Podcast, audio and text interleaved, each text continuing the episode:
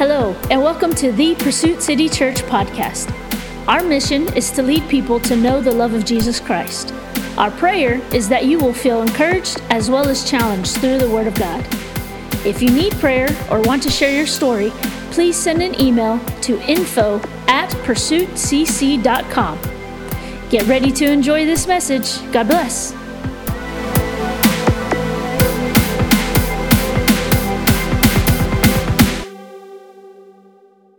Well, hello and welcome, everyone. It's at Pursue um, Church. It is so amazing to have you with us today. Welcome to the Christians United for Israel Never Again webinar. We have such an amazing panel for you today. Um, and of course, we have the fabulous Mr. Irving Roth, a Holocaust survivor, and his story is incredible. So you are in for a treat. Uh, my name is Cherith Runyon. I am a coordinator with CUFI on campus, which we'll talk about a little bit later, and I am helping host this meeting today. So, with that, I am going, and he is going to take you through the timeline of Israel and why we should support it. So, Lyndon, the floor is yours. Thank you very much, Cherith. Good morning, everyone, and welcome to our Christians United for Israel Why Israel event. We have a lot to share with you, and we are going to get started right now. First and foremost, I want to do thank Pastor Matt for pulling this together. Uh, without him, we wouldn't be doing it, and I'm deeply appreciative to him. As you can see, the big question is why Israel? I'll tell you why Israel. Without Israel, we, friends, are not redeemed. Our Messiah came through Israel and the Jewish people. Uh, the Lord is redeeming the planet in so many ways through this precious nation and its people. So stay tuned, watch what we're going to do, and you will be a part of it. And we are hoping that you join the cause. I'm very thankful to also to our city director in Corpus Christi, and he is a dear, dear friend. He and his precious wife, uh, Pastor Brian Sanchez, and his wife Amy. Brian, if you wouldn't mind standing and, and being recognized.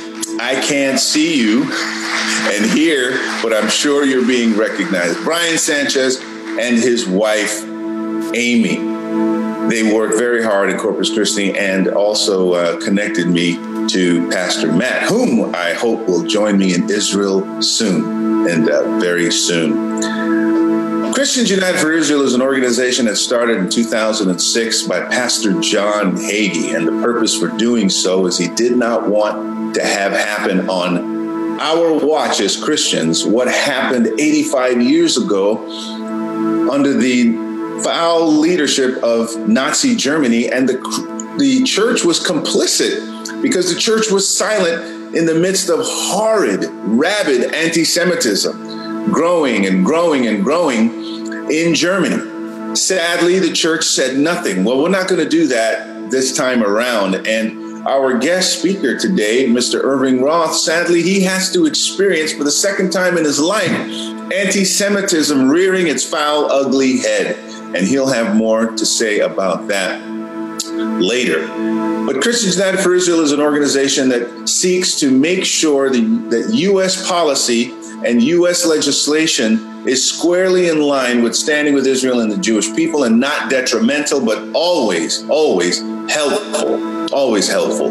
Christians United for Israel was deeply connected to the moving of the embassy from Tel Aviv, our embassy from Tel Aviv to Jerusalem. Christians United for Israel, CUFI, was behind and, and deeply supportive of the president's desire to recognize Jerusalem as the capital of Israel. Uh, CUFI has had legislative wins in the standpoint of we are not, we are, we want none of our tax dollars to go to the Palestinian Authority because they would take our tax money and pay terrorists to harm innocent people. Once CUFI found that out, it's called the Taylor Force Act. Once CUFI found that out, we said, no, that has to stop. And we pressed our legislative officials to pass legislation that halted those tax dollars from going over to the Palestinian Authority. It was a massive legislative win. It affected the world, and we want you to be a part of that effort. And when we get together in DC, uh, we really make a lot of noise. And our legislators know that we are present and we're coming with a legislative agenda to make sure that America stands with Israel and the Jewish people. You know, the Bible says, I will bless those who bless you, and I will curse those who curse you. And that's in Genesis chapter 12. Now, when the Lord says that, what he's saying is he's speaking to Abram. And he's saying to Abram, anyone who harms you, and he changed his name from Abram to Abraham, make, calling him father of many nations. Anyone who harms you, they're going to have to answer to me. Now, why would he be so emphatic? Because the Messiah was coming. The Messiah was coming. And Israel and the Jewish people have everything to do with our Savior being born. So, do we want the U.S. and Israel to have a strong relationship where there's no daylight between us? The answer to that is categorically yes. That's why we have our flags on display together. Truly, our nations together are stronger. When we go to DC, this year we didn't do it. Uh, we had uh, COVID issues that we're all dealing with. So our national summit was virtual this year. But I want to give you a taste of what we look like when we get together in person. Christians United for Israel in DC for our national summit. Take a look and listen. Pastor John Hagee, the chairman of Christians United for Israel, along with 400 of America's top Christian leaders, I founded CUFI in 2006. With more than 7 million members, we've grown to become the largest pro Israel organization in the United States. CUFI is the foremost Christian organization educating and empowering millions of Americans to speak and act with one voice in defense of Israel and the Jewish people. CUFI's diversity across political, ethnic, generational, and denominational lines maximizes our impact in communities, the media, on campus, and in our nation's capital. At CUFI, we are a unified voice speaking truth to elected officials, making sure that the evil of anti Semitism and the darkness of hatred that spawns war, terror, and persecution of the Jewish people are defeated by the unity of God's people. Our goal is to protect Israel against lies, boycotts, bad theology, and political threats. In 2008, we started CUFI on campus to combat the rising tide of anti Semitism at America's universities. CUFI on campus is preparing a new generation to bless and defend Israel on campus and beyond, empowering young Christian students to know the truth about Israel and to stand up for their Jewish friends. Our Israel Collective initiative provides millennial Christian leaders with opportunities to connect with the land, history, and people of Israel. The Israel Collective is changing the way millions of young adults see the Jewish state. At the start of 2016, we launched The Watchman on TBN, hosted by Erick Stakelbeck. The Watchman spotlights the rising security threats facing America and Israel, showcases the miraculous stories of how Israel is a light unto the nations, and highlights the work CUFI does to make Israel stronger and her people safer every day. The Watchman has become one of TBN's most popular Friday night primetime shows and was recently brought to the airwaves on Fox Business Network as well. We have taken thousands of pastors, millennial influencers, and college high school students to Israel and brought them back with a blazing passion that transforms their love of Israel into active support. Every person we've taken to Israel represents thousands more who are influenced by these leaders. Our diversity outreach team is growing CUFI's support in a wide range of communities across the United States. Love for Israel unites believers of every background and culture. Every summer, Christians United for Israel gathers in our nation's capital for the annual Washington, D.C. summit. Thousands of passionate pro Israel Christians unite to celebrate our love for the God of Israel and his people in the land. The Washington Summit attracts the top speakers and Middle East experts in the field, as well as influential leaders from Jerusalem and Washington. With the help of every pro Israel Christian, we can safeguard Israel's future. Join Christians United for Israel, and we'll teach you how to take your place as a watchman on the walls of Jerusalem. The movement is over 7 million voices strong. Add yours today.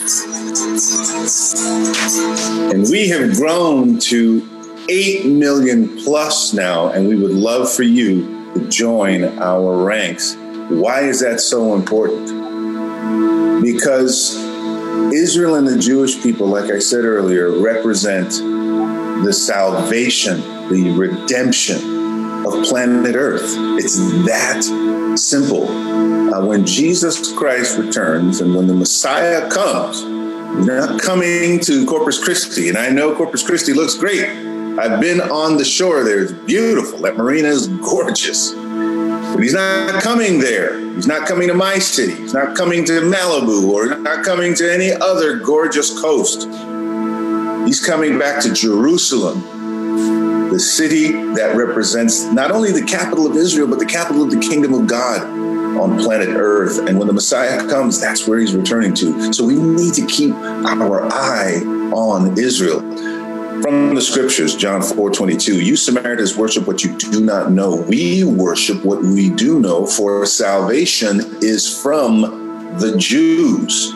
Where did Jesus Christ come from? He was born in Bethlehem, Bethlehem, house of bread. That's what Bethlehem means. Beit is house, Lechem is bread, Bethlehem is house of bread. The bread of life came from a city called House of Bread. And he came that we might have life and that much more abundantly. We're like Nehemiah, uh, we're like Esther.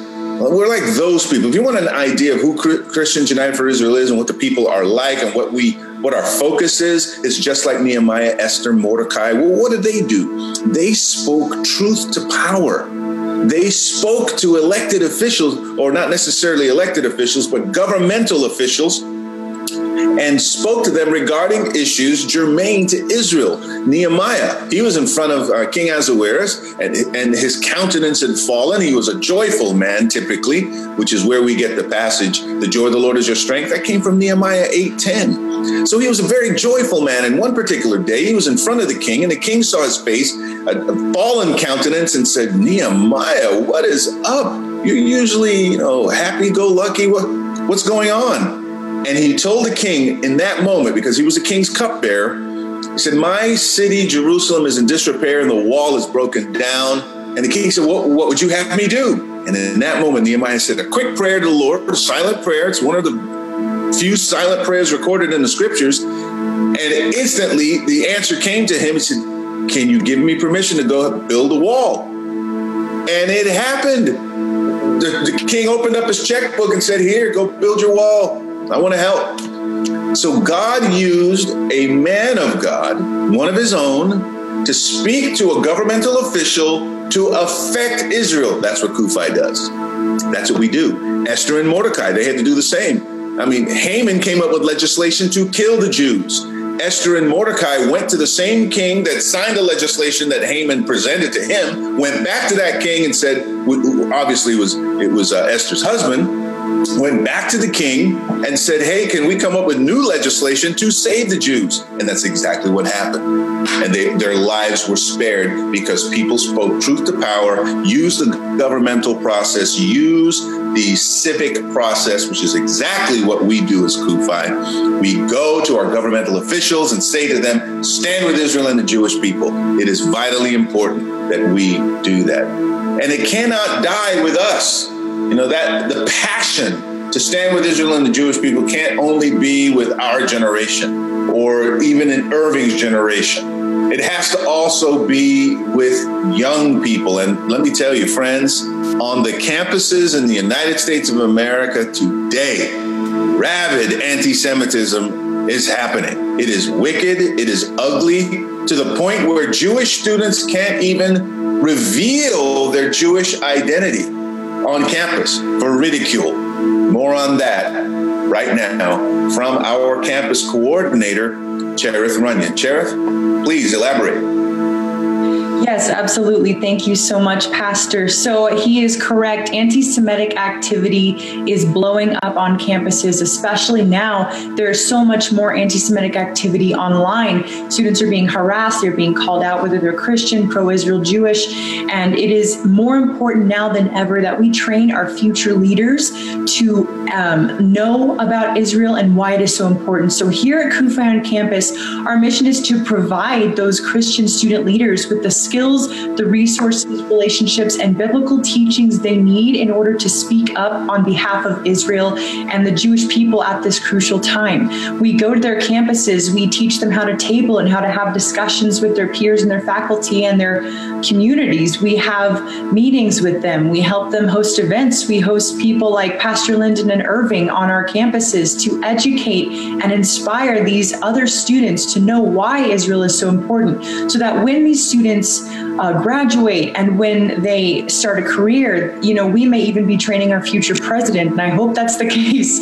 We can have a country that moves in a direction where they continue to support God's people and to support Israel. Um, so if you know of any students who want to be a part of this or who would be a good fit, have them talk to your pastor. They can connect with us. Um, more than happy to speak with them and get them in contact. It would be such an amazing thing to spread the truth about Israel on our campuses. And plus, for our DC summit, we scholarship them completely for free to go to the summit so that they can learn about these amazing truths for themselves. So um, I will toss it back to Pastor Lyndon, but if you know of any students who would be a good fit, uh, get them in touch with us. So thank you so much, Pastor, and I'll toss it back to you. Thank you, Cherith. Let's continue our presentation regarding Christians United for Israel. The campus is a hotbed of activity, friends. Uh, get your young people uh, to the Washington D.C. summit. Those of uh, those of you in the in the audience who have precious young people that you'd love to see get politically in, in, engaged. And we don't mind using that word. It's not a bad word. Uh, it's only a bad word if it's for ill-gotten things. It's for for evil things. It's a great word if it means stopping evil in its tracks. And we want to engage the political process to make sure that is the case.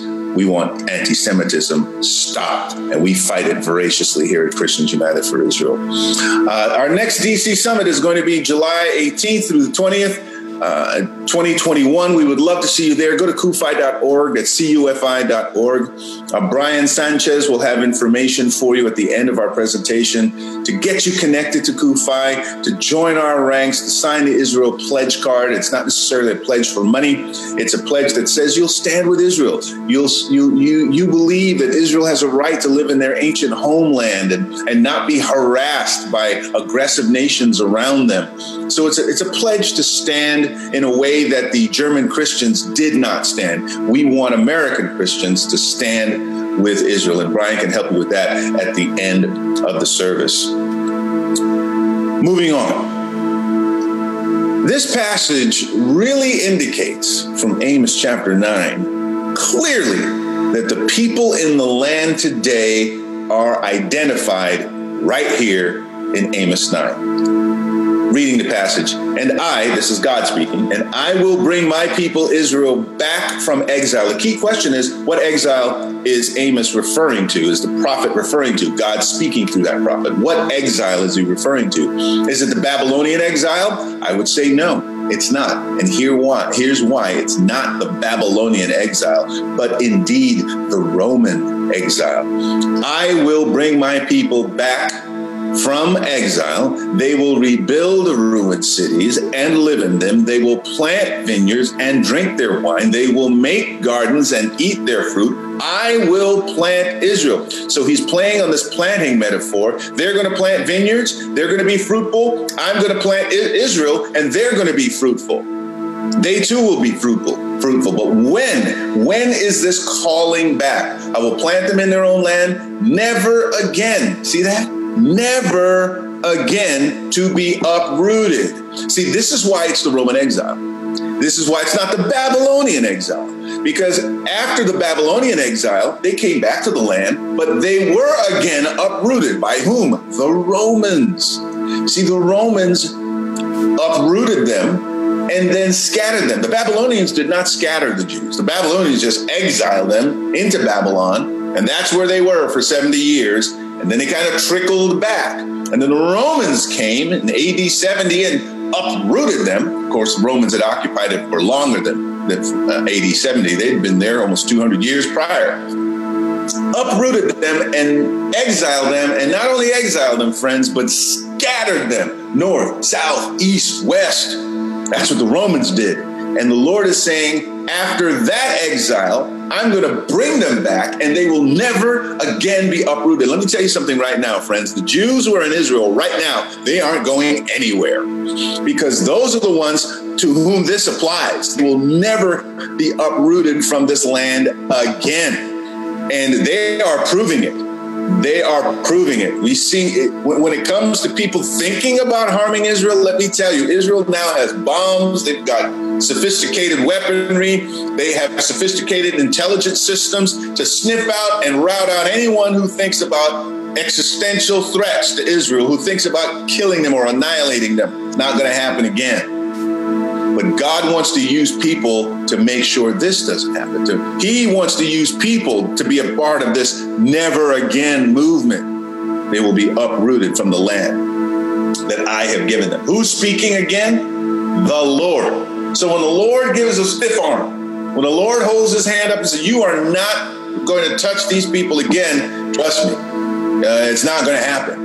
And we can be a part of it as CUFI. We can be a part of it as people of God who, who, whom the Lord uses to make sure this never again takes place. My generation, Cherith's generation, my father's generation, and the generation of Irvin. Powerful what God is witness, what, what we're witnessing God do. This passage right here, we are living it right now. This passage, Amos 9, is being fulfilled right now. The Bible is a living book.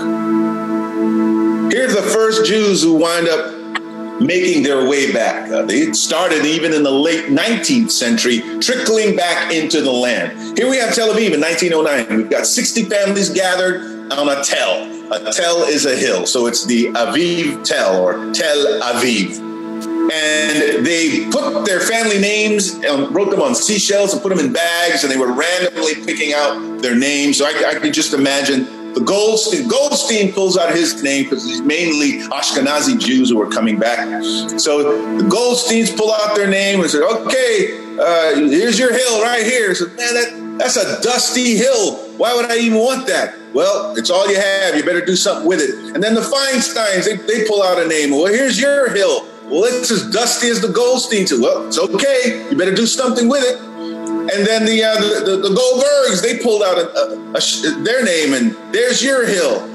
Well, it's dusty as the other two. Again, you better do something with it because this is all we have.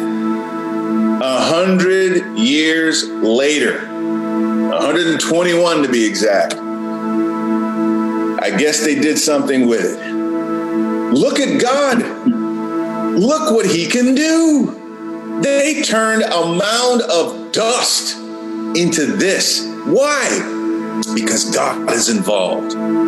It's actually a picture of what our lives look like before God gets involved in them. It's dusty, nobody wants it, but God wants you. God wants to take your life from a mound of dust to something profitable, fruitful, that can bless the world. He will do that with your life. And he's proving that he wants to do that by, by materially blessing Israel. And he'll do the same for us. He'll do the same for us spiritually. We'll go from spiritual dust to a spiritually shining city. Your life in God's hands can be can do much. And the Lord is proving that by what he's promising to do and promised to do with Israel. This right here proves that there is a God and he keeps his promises.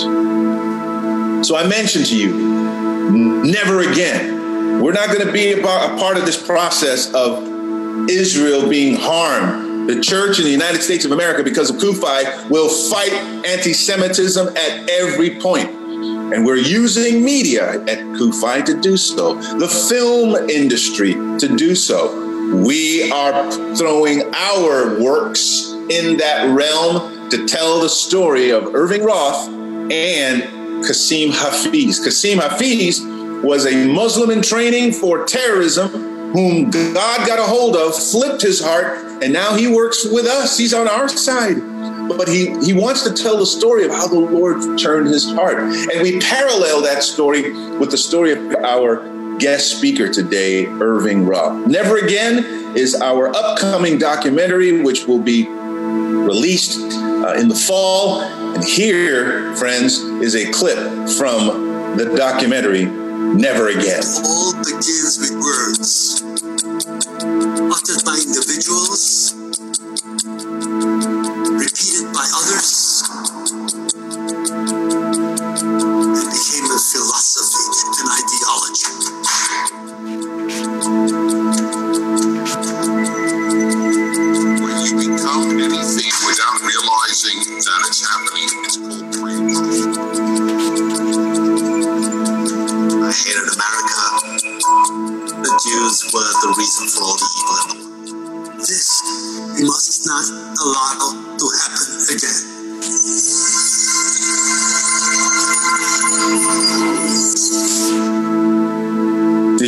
That? It all begins with words, and his words are going to be on the silver screen coming this fall 2020. It all begins with words. Well, look at that. I guess we want to do it again. Friends, Irving has digits tattooed on him that Hitler, Hitler's machine put up on him. The number is A10491. And Hitler marked him for destruction. They gave him a number, 10,491. And that number represented him being reduced to just something to be exterminated, uh, re- reduced to like that of a, of a bug. And I, I'm quite familiar with what it means to be dehumanized. There are cultures that have been dehumanized, and wicked things happen when man dehumanizes his fellow man. Well, for the next 30 minutes, you're going to be hearing from Irving Roth. He's going to be telling his story uh, about how he was marked for death. But today, these same digits are a reminder that God can snatch someone out of the, the jaws of death and bring life. And he's going to bring life and hope to us through the words of Irving Roth. Friends, without further ado, our guest speaker who's on camera right now, Mr. Irving Roth. Irving, next 30 minutes, the time is yours, friend. Thank you very much. It was 1929, halfway between World War I and World War II, when I was born. Living in a wonderful place in a democracy in the center of Europe called Czechoslovakia, the child of Jewish parents, grandparents, great grandparents. I live in a city of 6,500 people in peace and harmony because after all Czechoslovakia was born in 1918 emulating totally what America is what the best of America is so I am born into this city into this family by age 6 I begin my schooling it's a wonderful day for me it's a school a public school where I go to school with Jews and Catholics and Protestants and Russian Orthodox and Gypsies going to school together. It's a wonderfully brand new school. I thought it's wonderful that when I start school at age six, they built a new school in my town. And so I look around and I see students, some I didn't know. In fact, I would say my class had something unusual, and that is, as I looked around, the most beautiful girl that I've ever seen in my life is in my class. And so I figured, school is good. I want to know her. Well, it turns out I did. I was a Orthodox Jew. She was an Orthodox Christian, specifically Russian Orthodox, Greek Orthodox. but we were friends. We were able to do sit together in her house or my house and do homework together, go to school. I carried her books. On some occasions, I even held her hands. And so I live in this perfectly harmonious place. My father is in a business. He produces railroad ties, ships them all over Europe. I'm a Jewish student, therefore I go to Jewish school in the afternoon as the Catholic kids go to catechism class and other Christians go to their own classes. There is no difference between us. My father has his business. He has friends who are Christian, Jews, Russian Orthodox, you name it. It's a harmonious place to live. But all that changes. All that changes because in Germany in 1933, everything changes. A new government comes into being in Germany and it begins to export its ideas. A country that decides by a vote to elect a Nazi government. A fascist Nazi government that despises Jews because they're Jews for no other reason. And not only they put laws into action in Germany, some of them you may have heard of. Jews, there's a boycott against the Jewish people in Germany in 1933 beginning in April 1st, about 60 days after the Nazi government took over. Through the vote, I might point out, the people of Germany actually voted this political power, this political group into power. And so they begin the process. And by 1939, they have begun to expand. Czechoslovakia is no longer a state anymore. It's not an independent country anymore. The western portion becomes part of Germany, the eastern part of Hungary. And where I live is a new country called Slovakia, elected by the people. But this new government is exactly the same as the one in Germany, a fascist Nazi government who hates me. Now, how do I know this? I was born in 1929. You know, I'm 10 years old, almost 10 years old, and suddenly I realized that I'm persecuted. I'm picked up. One morning in the summer of 39, I get up to meet my friends in the park. And what happens? I can't go in because there's a sign. Jews and dogs are forbidden to enter. And should I enter the park, the police will arrest me, me, a 10 year old. And soon more laws. I have to be identified on the street with a yellow star. I can't go out at night. I cannot go shopping only at a specific time of day between 3 and 4 in the afternoon. Neither can my mother or any other. Limitations. Persecution continues. Now, Slovakia is a very cold country. Unlike Corpus Christi, we have snow. It begins in November and doesn't finish by April, and so you wear warm clothing. And I, very fortunate, I have a sheepskin jacket. But that's made of fur. And therefore, I am not allowed to wear it, nor am I allowed to own it. I have to deliver that jacket of mine to the police department. That's what I must do by law. And if I don't, I'll be arrested. All Jewish women and men for that matter, any jewelry they have which is made of gold must be delivered to the police department. And very soon other things happen. Parents tell their children not to associate with Jews. So my wonderful friend's father tells her, don't talk to Erwin Roth anymore because he is a Jew. He is different than us.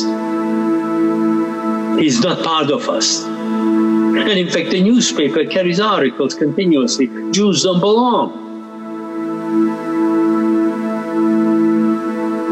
On top of the newspaper is the name of the paper, and the bottom of the newspaper said, Slovakia is for Slovaks. Just like in Germany, newspapers have the name of the paper on top and on the bottom of it, as it newspaper comes out, it says, Jews are our misfortune. And articles about the destruction of the Jewish people. And so this continues by 1940, Jewish attorneys can no longer practice law in town or any place in Slovakia. And then comes a law. Jews are no longer allowed to own any business, whether it's a small grocery store or a large business as my father had. And to prevent someone just walking in, a Christian walking in and taking my father's business away from him, he decided to contact one of his very dear friends. Albert was his name, and asked Albert, do me a favor. I would really appreciate it if I changed the name of my business to your name. And this way, it's a Christian business and no one can touch it. And I'll compensate you for that. And so Albert says to my father, we've been friends for decades, of course I will do it. Anything you need, let's sign the papers. And they do. And the Jewish businesses are being taken over. In fact, in my town, there are more people who want Jewish businesses than Jewish businesses exist. Our neighbors, our friends, are now greedily taking away Jewish businesses. Of course, my father's business is now a Christian business. It's Albert's name. And one day Albert comes into my father's office and states very simply, you know, Joe, how is business? Says my father, great, I really appreciate what you're doing for me. So that's what I came to talk to you about and I like the way you are running my business. I'm not going to fire you. You can continue as the manager, but remember the business is mine. So here this wonderful Christian friend who goes to church, who believes in God and the Ten Commandments, thinks nothing of taking over my father's business because he can. And suddenly my father is an employee and Albert is the owner people are transformed. People have been your friends, people have been your neighbors, are now persecuting And this goes on. So Jews in Slovakia hardly can make a living. Poverty is the name of the game for the Jewish people, starting in 1940. And this is happening in every place in Europe where Nazi Germany and its allies like Italy, Bulgaria and Hungary and Slovakia take over. Persecution of Jews, taking away their livelihood, limiting when they can be out on the street. All that is taking place and more and more countries are taken over by Germany and its allies. Suddenly France disappears, Belgium disappears, Holland disappears, Norway disappears. By 1941 June, most of Europe is in the hands of Germany, Italy, Bulgaria, Slovakia, Hungary, Finland. And by 1941 they decide, Germany and its allies decide it's time to take over the Soviet Union. And so, in June of 1941, Germany, that had a contract, an agreement with the Soviet Union, they will not attack us, we will not attack you. Sometimes referred to as the Ribbentrop-Molotov agreement. But that does not matter to nations sometimes.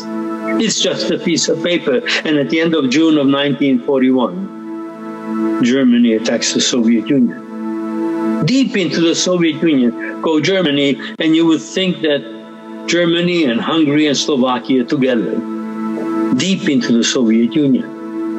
And you'd imagine they would begin the persecution of Jews. Well, they don't quite do that. What they do is they murder the Jews in the Soviet Union. starting in the summer of 1941. Day after day, week after week, month after month, the Jews of the Soviet Union are murdered en masse. Special units, the German army and other armies simply murdered by bullets. Thousand, ten thousand, five thousand, ten thousand a day throughout the Soviet Union. By the end of 1941, they have murdered over a half a million Jews, out of a total living in all over Europe, close to 11 million. And since the objective is the destruction of Jews, the annihilation and complete physical annihilation of every single Jew, the rate at which we're working, not really working out. Why? Because they murdered a half a million Jews in six months. At that rate, it's going to take 11 years to get rid of every single Jew in Europe. And that totally is unacceptable. And so on the 20th of January of 1942, there's a conference outside of Berlin. Sitting in this conference is the brain trust of Germany physicists, chemists, doctors, military personnel sitting around the table and they have a single function and that is to come up with a solution, the final solution to the Jewish question. How in the shortest possible time, at the least cost, we'll be able to destroy, annihilate all the Jews of Europe, all 11 million of them. The rate at which happening right now in the Soviet Union is totally unacceptable because all we did is a half a million in six months. And so in a year we can do a million. It'll take us 11 years to get rid of every single Jew, to make Europe Judenrein, free and clear of Jews. And so this group of brains, one third of who have PhDs in various disciplines in 90 minutes, come up with a plan will build death camps. Take the Jews from all over Europe, bring them to these death camps, and there we'll have gas chambers and crematoria where you're going to murder the Jews and burn their bodies. All that's going to be left of the Jews of Europe is ashes. That was done in 90 minutes. The plan is ready. Within six months, it's in operation six death camps are in operation. In my city live 2,000 Jews. The summer of 1942, 1,800 of these Jews are picked up in the middle of the night, brought into the synagogue, stuffed in there like herring basically, because there is no room. The synagogue normally be occupied by 400 people, maximum 450. Now you have 1800. Well, the building was a nice one on the outside and the inside, but it had no bathrooms and no running water and no air conditioning. It's summertime in a space normally occupied by 400 people, now 1800 men, women, and children. Therefore, a day and a half no bathrooms, no water. And a half goes by, the doors are open, under guard the Jews are taken to the railroad station. At the station are cattle cars. The Jews are stuffed into those boxes, 90, 100 into each box. There's no rooms to sit. Half the people or three quarters of the people must stand while the other sits. There are no benches, there are no windows, no bathrooms. The trains leave. I have no idea where. I am not in the train because my father is still running Albert's business and he still needs them temporarily. They disappear.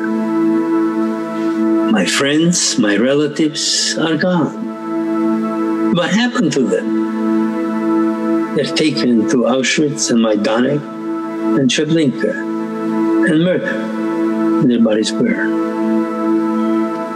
A few months go by, And suddenly more Jews are taken away. My grandfather is arrested, my grandmother. We managed to get him out. But we know we are in trouble. And so we must leave. We must disappear because if we stay around, eventually they take us again, there'll be no one to take us out. And so we decide to cross the border into Hungary. Hungary, though being a country that persecutes Jews, but they don't ship them out. The only people they shipped out are those who were not citizens of Hungary. The Hungarian, the Jews who were Hungarian citizens are left there. The 20,000 or so who, are, who have no citizenship are shipped out to murder. We don't know that. We hear rumors, but we don't believe it. And so we cross into Hungary, one of the few countries in Europe that has not begun the process of getting rid of their Jews. What they've done is got rid of the Polish Jews and Russian Jews and people who are not citizens. The men are all in the slave labor force, the Jewish men, attached to the army, and they build roads and fix bridges and march in front of tanks to make sure the tanks don't get blown up by mines.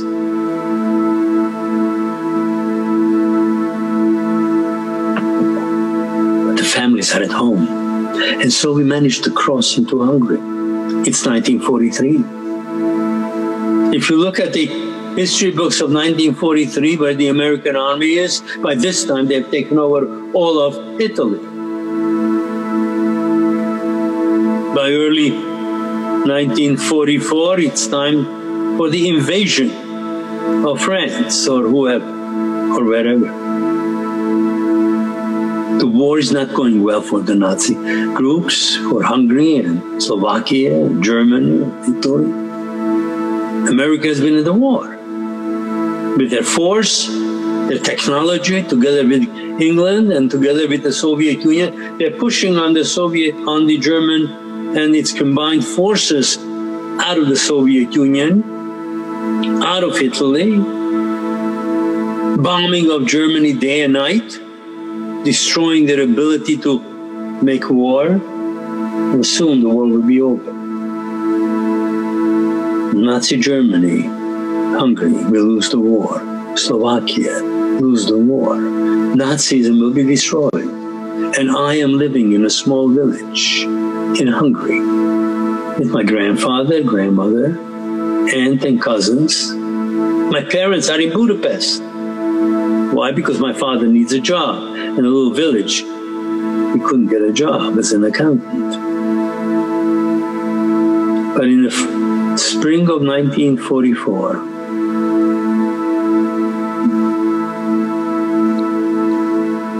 the Jews of Hungary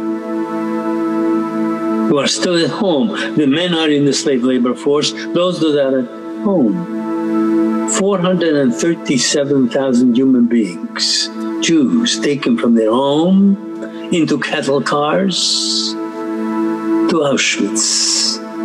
90% murdered upon arrival. And so on that day, in the spring of 1944, I arrive in Auschwitz.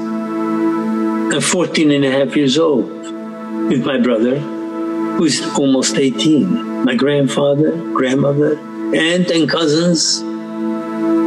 The train stops, and in the train, stuffed in those boxes, for three days and three nights, the train stops. It's nighttime. They slid open the doors and told us to get out and take nothing with you. And we so jump off the train look around and I see guards telling me, get out quickly, take nothing with you. In the distance I see flames coming out of chimneys. Very scary. My parents are someplace in Budapest. I know not what's happening to them. And suddenly I'm separated from my grandfather, grandmother, my aunt, my 10 year old cousin. Men and in their 15, 16 year olds to about 35, 40 year olds are separated from everyone else. Mostly old people, children. children of their parents, with mothers. Those are separated from us. So 3,700 go one way and 300 another way. I go with the 300. I was selected to live temporarily. My grandfather, grandmother, and on that night were murdered. And by next day they were ashes. The crime they committed, that they were born Jews and I'm shipped off to work. Mind you, I'm now 14 and a half years old. I am working with horses, plowing the fields and draining the swamps, early morning to late at night, on a diet of some black liquid in the morning, some soup at noon, and some bread at night. I'm always hungry, I'm always tired. But I want to live. My brother encourages me. I work from early morning to late at night. Some nights we come back from work and we're taken to take a shower.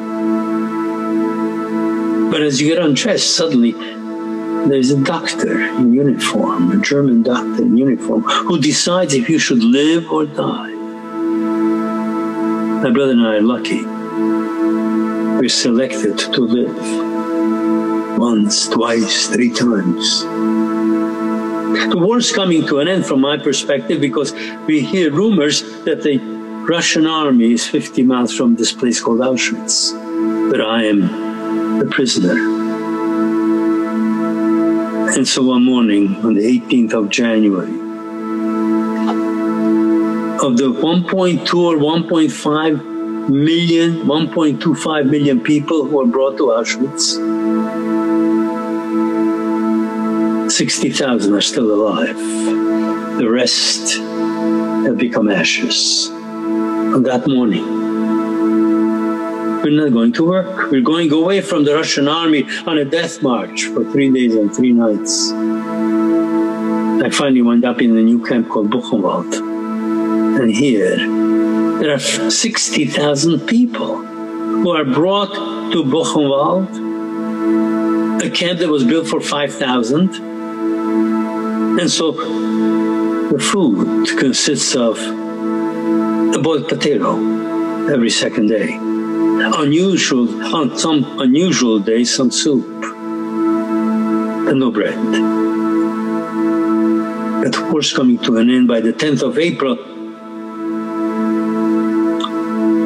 Jews have been taken away from Buchenwald too, death marches. And on the 10th of April, there are less than 20,000 Jews left there. Know what a death march is, so I'm going to hide, and I hide under a building, and a guard comes along with the dog, finds me, and I'm standing in front of the building, and I'm not so sure I'm going to survive one day because I'm now down to 75 pounds. And suddenly the siren goes off, and the air raid takes place for a whole day, and I survive another day. By the 11th of April of 1945, in the morning things are not moving fast.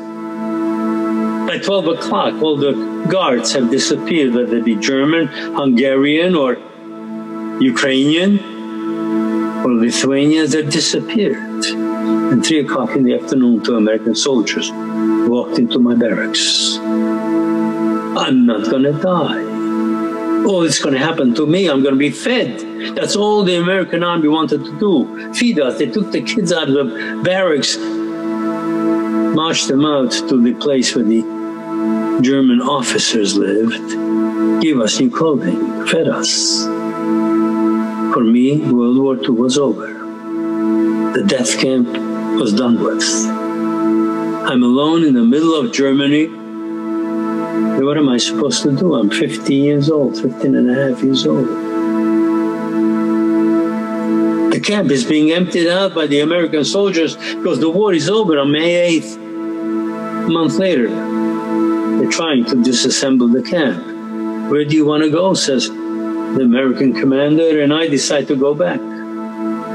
But just in case someone in my family is alive. And after days of traveling and marching, because most of the tunnels and bridges are blown up. I finally get to the village from where I was taken. First person I see, I ask them, did anybody from the Roth family survive? And he glibly says, yeah, sure.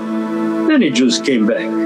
Where? I said, run over, open up the door, and there is my mother. My mother and father survived. Survived in Budapest with the help of a Christian family. The few, the righteous Gentiles, looked at what, what's going on and said, No, this can't go on. I must do something. Parents survived. So I had parents at age 15 and a half.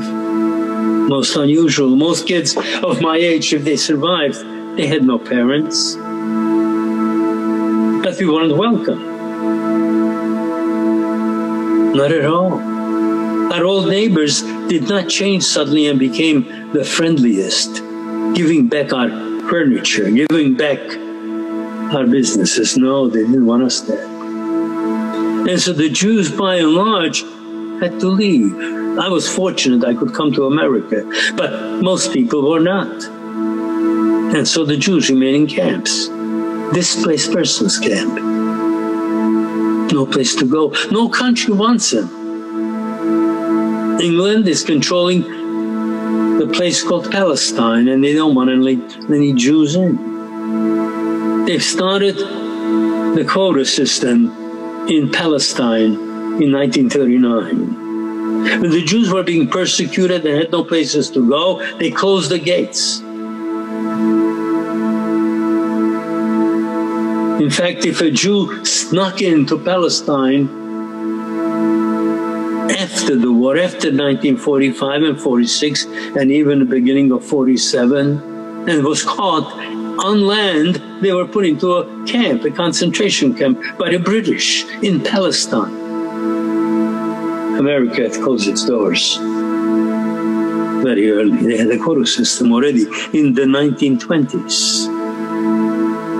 And so the Jews were stuck in Europe, in the camps. What were they doing? They began to build families. They did not go out and begin murder, the revenge. No. They simply tried to survive, learn to trade, begin to build families. And that was until 1948 when the Jewish state was reestablished, as you heard, after 2,000 years of exile. And the Romans chased the Jews out throughout the world in the beginning in the year 73 of the Common Era. The Jews finally get back in 1948 and they begin to build a state, an economy, making the desert bloom, trying to get rid of the malaria that still existed, which they began to get rid of in the early 20th century. But unfortunately, the Arab nations attacked this fledgling state in 1948. Terrorism continued, another war in 56, 1967, 1973, 1980, 2000. After every war, the Jews living in Israel said to the Palestinian people and the Arab nations, let's sit down and talk.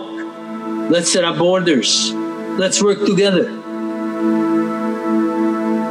Let's form economic help to each other.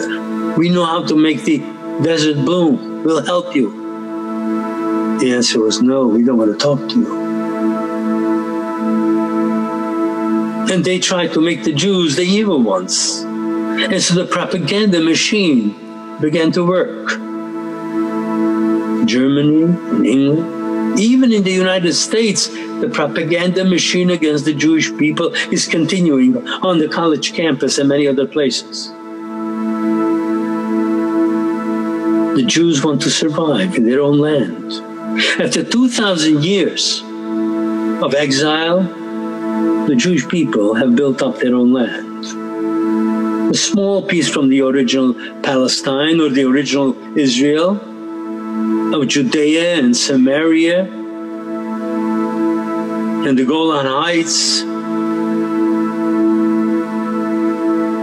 And finally, they're trying to make a life for themselves, help whoever needs, any nation. A few last week, there was a explosion in Beirut. And so the Jewish people said to the people of Beirut, we'll help you out. We know how to handle terrorism or what or any natural disaster or unnatural disaster. We'll help you. They need the help. And so they will not accept it directly through the UN. They will accept the help from the Jewish people. But the hatred continues terrorism continues. And that is why my heart thanks CUFI in America. Why? Because CUFI says that the Jewish people have the right to exist. They'll do everything possible through Congress of the United States if necessary. Push for the existence of the Jewish people for 2,000 years, the Jewish people have prayed the return to, to Jerusalem. Yet there are people today who say, no, the Jews should not have their capital in Jerusalem. It was there 3,000 years ago as the capital of Jerusalem. Through CUFI, finally. America was the first state that well, the Jews have had their capital in Jerusalem for 2,000 years. Why not return it there? And so, with the help of CUFI, it was returned. And so, my friends, CUFI has been the strength, the help. I often think of it as stability for a chair can take place if you have three legs as a minimum. And today, the Jewish people have an army, navy, and air force, and certainly it's a powerful leg. But it cannot stand alone. And so CUFI is the second leg. And with God's help, the third leg. Israel should remain alive for generations, for a thousand years. And I pray and I beg you, join CUFI the Jewish people need you. Because without you, we may not be able to survive. Thank you very much for listening.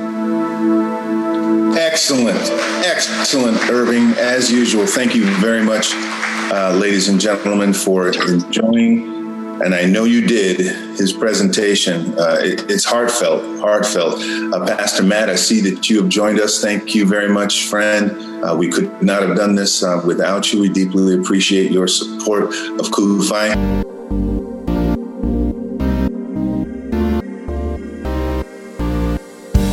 Thank you for joining us this week. Our vision is to plant churches that are life changing. If you would like to support our ministry, you can easily do so by visiting our website, pursuitcc.com. Also, follow us on all social media outlets by using at PursuitCC. Thank you and God bless.